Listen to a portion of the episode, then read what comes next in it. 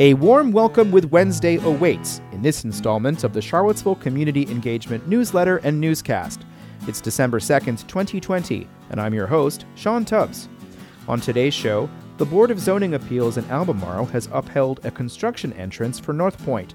Albemarle Supervisor Donna Price talks budget, broadband, and Biscuit Run. And it's the last day to comment on a draft affordable housing plan for the city of Charlottesville.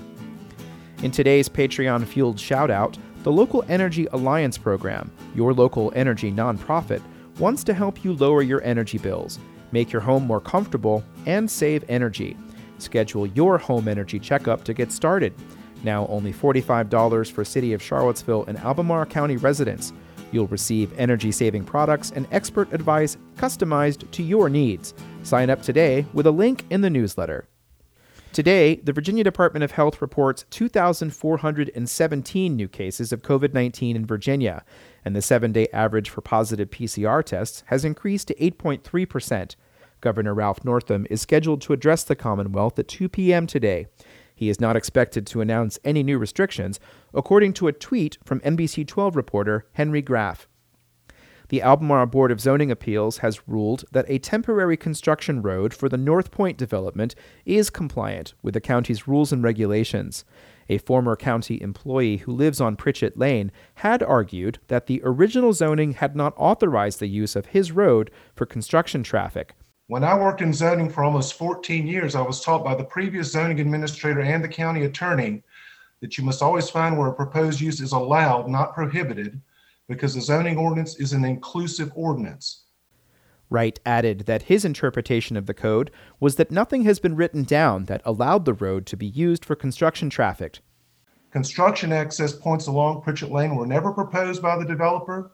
They were not shown as an element of the approved application plan and therefore were never reviewed or considered by staff, the commission, or the board of supervisors. The current zoning administrator, Bart Svoboda, had a different interpretation. There was no prohibition to prohibit construction access on Pritchett Lane. Deputy County Attorney Andy Herrick agreed. I appreciate the uh, appellant's frustration. Uh, I'm sure that the, the residents of uh, Pritchett Lane uh, don't appreciate the additional construction traffic, and I certainly sympathize with that. Um, but I would say that the, that the unmet expectations there are the result of a fundamental misunderstanding of the special use permit conditions. Several people spoke during the public hearing, but the Board of Zoning Appeals must make their rulings based on interpretation of the code and not public opinion. BZA member Marcia Joseph said she lives across the street from an active construction site and understands the frustration. However, she said that construction entrances are often depicted as part of the erosion and sediment control plan. That was the case with North Pointe, according to testimony from David Mitchell with the firm Great Eastern Management Company. The, the contractor, Faulkner Construction, which is a great contractor and does a wonderful job, they got a land use permit from VDOT. They have permission from VDOT to enter at that point, and presumably VDOT has assessed that that's an acceptable location. The BZA voted 5 to 0 to uphold the county's determination. It has been over a year since Donna Price was elected to represent the Scottsville Magisterial District on the Albemarle Board of Supervisors, and by now, she and her fellow supervisors would have held several town hall meetings this year. However, the pandemic has put that on hold until now. Last night, Price became the second supervisor to hold a virtual event to take questions from constituents and to give fiscal updates.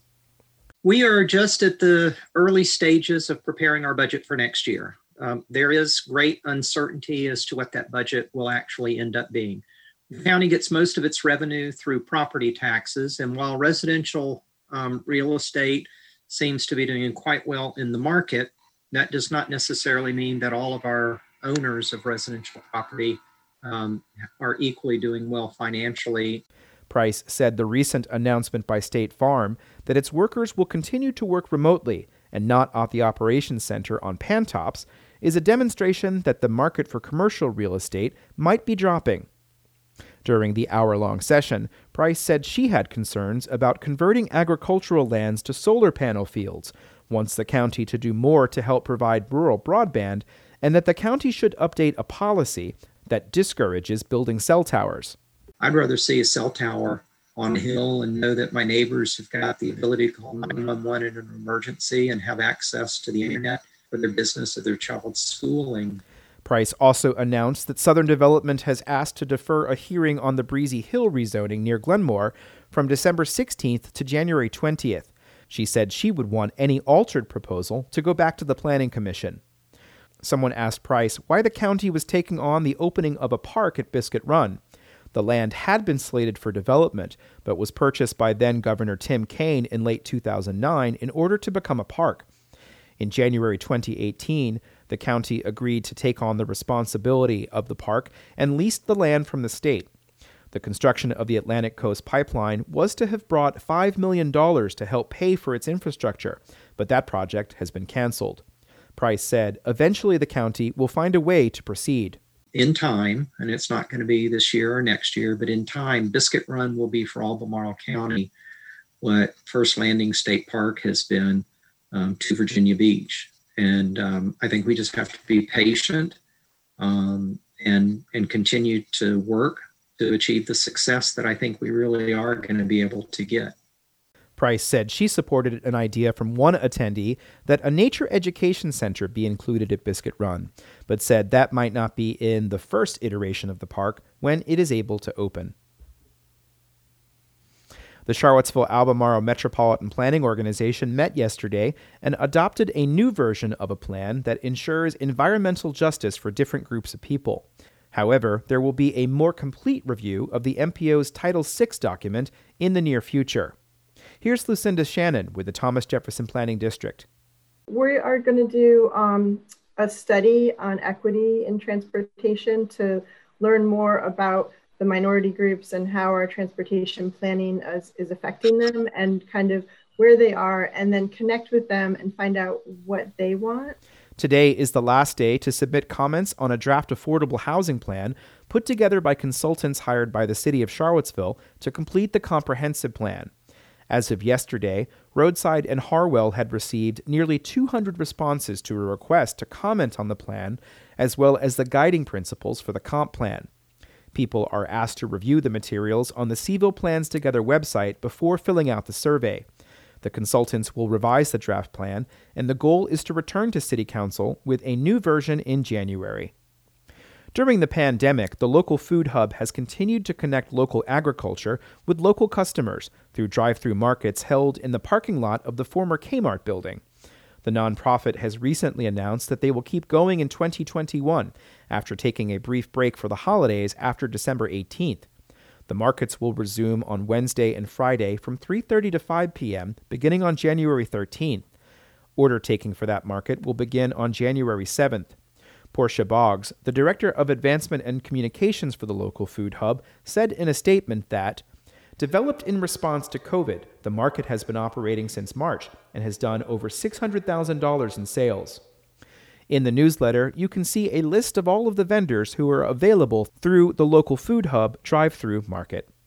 Tonight at 7, the Albemarle Charlottesville Historical Museum will host the head of the First Amendment Museum from Augusta, Maine, as part of a new series they are calling Unregulated Historical Meanderings. Today, in meetings, the Albemarle Board of Supervisors meets and will have discussions on the possibility of levying a tax on cigarettes. They'll get an audited financial report for the last fiscal year, and they'll consider a private sewer system for the new Regent School on Fontaine Road Extended. On the consent agenda is a report on the Land Use and Environmental Planning Committee. That's a group of city, county, and university staff that replaced a group last year that consisted of elected officials and top UVA officials. And that's it for this installment of the Charlottesville Community Engagement Newsletter and Newscast. I'm your host, Sean Tubbs. Thank you for listening, and if you enjoyed this program and got something out of it, please send it on to somebody else so that they might be able to possibly learn something about this community that we're all engaged in. We'll be back tomorrow with another installment. In the meantime, stay safe out there, and thank you for listening.